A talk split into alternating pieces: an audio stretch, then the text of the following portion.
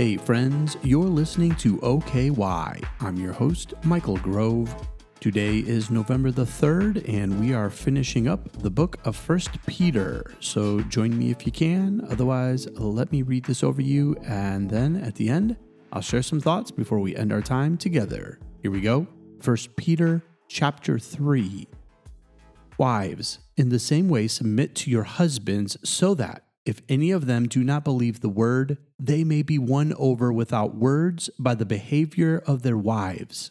When they see the purity and reverence of your lives, your beauty should not come from outward adornment, such as elaborate hairstyles and the wearing of gold jewelry or fine clothes. Rather, it should be that of your inner self, the unfading beauty of a gentle and quiet spirit, which is of great worth in God's sight. For this is the way the holy women of the past who put their hope in God used to adorn themselves. They submitted themselves to their own husbands, like Sarah, who obeyed Abraham and called him her Lord. You are her daughters if you do what is right and do not give way to fear. Husbands, in the same way, be considerate as you live with your wives, and treat them with respect as the weaker partner and as heirs with you of the gracious gift of life, so that nothing will hinder your prayers. Finally, all of you, be like minded, be sympathetic, love one another, be compassionate and humble. Do not repay evil with evil or insult with insult. On the contrary, repay evil with blessing, because to this you were called, so that you may inherit a blessing. For whoever would love life and see good days must keep their tongue from evil and their lips from deceitful speech. They must turn from evil and do good. They must seek peace and pursue it. For the eyes of the Lord are on the righteous, and his ears are attentive to their prayer. But the face of the Lord is against those who do evil. Who is going to harm you if you are eager to do good? But even if you should suffer for what is right, you are blessed.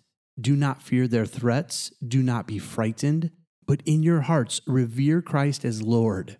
Always be prepared to give an answer to everyone who asks you, to give the reason for the hope that you have. But do this with gentleness and respect, keeping a clear conscience, so that those who speak maliciously against your good behavior in Christ may be ashamed of their slander. For it is better, if it is God's will, to suffer for doing good than for doing evil. For Christ also suffered once for sins, the righteous for the unrighteous, to bring you to God. He was put to death in the body, but made alive in the spirit.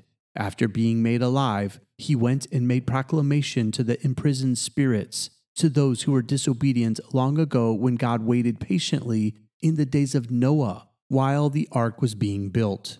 In it, only a few people, eight in all, were saved through water, and this water symbolizes baptism that now saves you also. Not the removal of dirt from the body, but the pledge of a clear conscience toward God. It saves you by the resurrection of Jesus Christ, who has gone into heaven and is at God's right hand with angels, authorities, and powers in submission to him. 1 Peter chapter 4 Therefore, since Christ suffered in his body, arm yourselves also with the same attitude, because whoever suffers in the body is done with sin. As a result, they do not live the rest of their earthly lives for evil human desires, but rather for the will of God. For you have spent enough time in the past doing what pagans choose to do, living in debauchery, lust, drunkenness, orgies, carousing, and detestable idolatry. They are surprised that you do not join them in their reckless, wild living, and they heap abuse on you. But they will have to give an account to him who is ready to judge the living and the dead. For this is the reason the gospel was preached even to those who are now dead, so that they might be judged according to human standards in regard to the body, but live according to God in regard to the spirit. The end of all things is near. Therefore, be alert and of sober mind so that you may pray. Above all, love each other deeply because love covers over a multitude of sins. Offer hospitality to one another without grumbling. each of you should use whatever gift you have received to serve others as faithful stewards of God's grace in its various forms. If anyone speaks, they should do so as one who speaks the very words of God. If anyone serves, they should do so with the strength God provides, so that in all things God may be praised through Jesus Christ. To him be the glory and the power forever and ever. Amen. Dear friends, do not be surprised at the fiery ordeal that has come on you to test you, as though something strange were happening to you.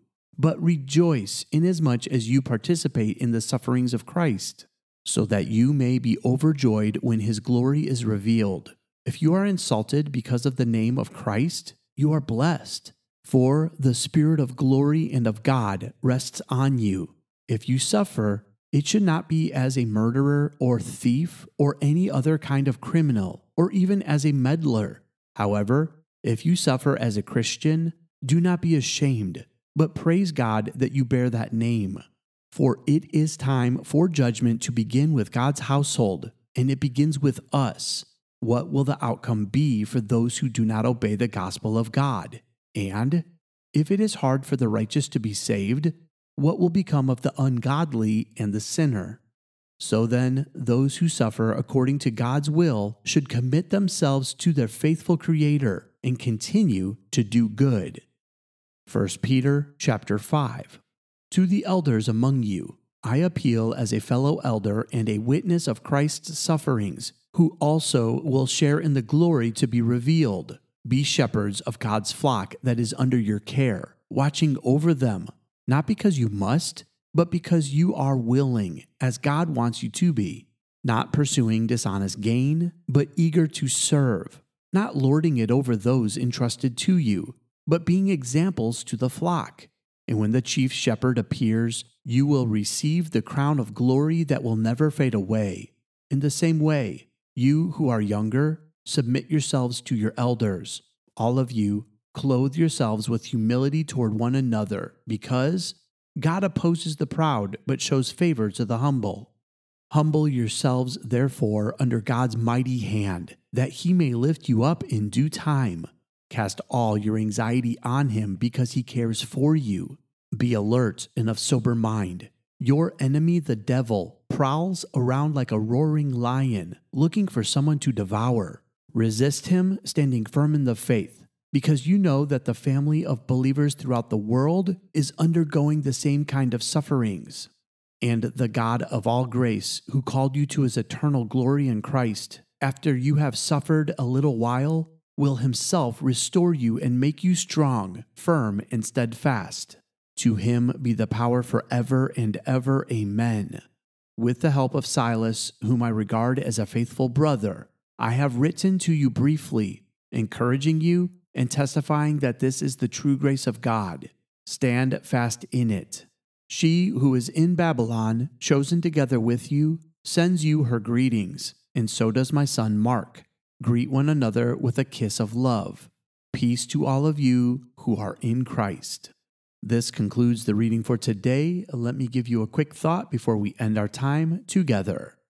There's one specific thing that is repeated throughout this letter. It's this phrase, be alert in of sober mind.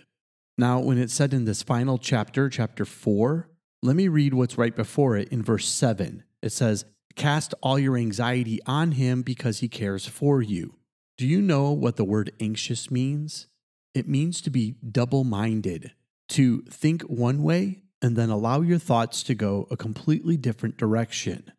And what he says here is be alert and of sober mind. In other words, control that mind. Why? Your enemy, the devil, prowls around like a roaring lion looking for someone to devour. And then listen to what he says resist him, standing firm in the faith, because you know that the family of believers throughout the world is undergoing the same kind of sufferings. He's saying that the things that they are going through are causing them to switch back and forth, being double minded and having anxiety about it. And he says, Be alert and of sober mind. He is warning them that the enemy is trying to devour them, and he's doing it by causing them to have anxiety that's caused by a wishy washy mind. There are so many people today that I know are just going through anxiety of some form. That means they're double minded in how they're thinking about something. And a lot of times it's how they think about themselves. I know there are so many things that cause this anxiety. In fact, I've watched people try to figure out their identity, try to understand where they fit in this world, and just try to get purpose and meaning for their own life. Yet the truth is, they are combating a lie that says they don't have identity and they don't have purpose. But those are all just a lie. And so they can't be double minded. They can't have that anxiety, but they have to cast that on Him who cares for you. And that is the only way to be sober minded and to be alert is by allowing your mind to rest on God, to allow Him to give you identity and purpose and meaning. And when you rest on Him that way, He makes you sober and alert, able to resist the enemy who prowls around like a roaring lion. So resist Him today by being like minded with Christ. And that only happens when you cast your cares on Him, allowing Him to keep you from being double minded so that you can have the mind of Christ and rest in peace. So, my prayer for you today is that God would give you that peace, that you would be able to focus your mind on Him and allow Him to fill you with His grace. And as you do that, you will become unified with Christ and you will be able to resist the devil. And as chapter 4, verse 10 says, and the God of all grace, who called you to his eternal glory in Christ, will himself restore you and make you strong, firm, and steadfast. To him be the power forever and ever. Amen. That's all the time we have left for today. I love you and God bless.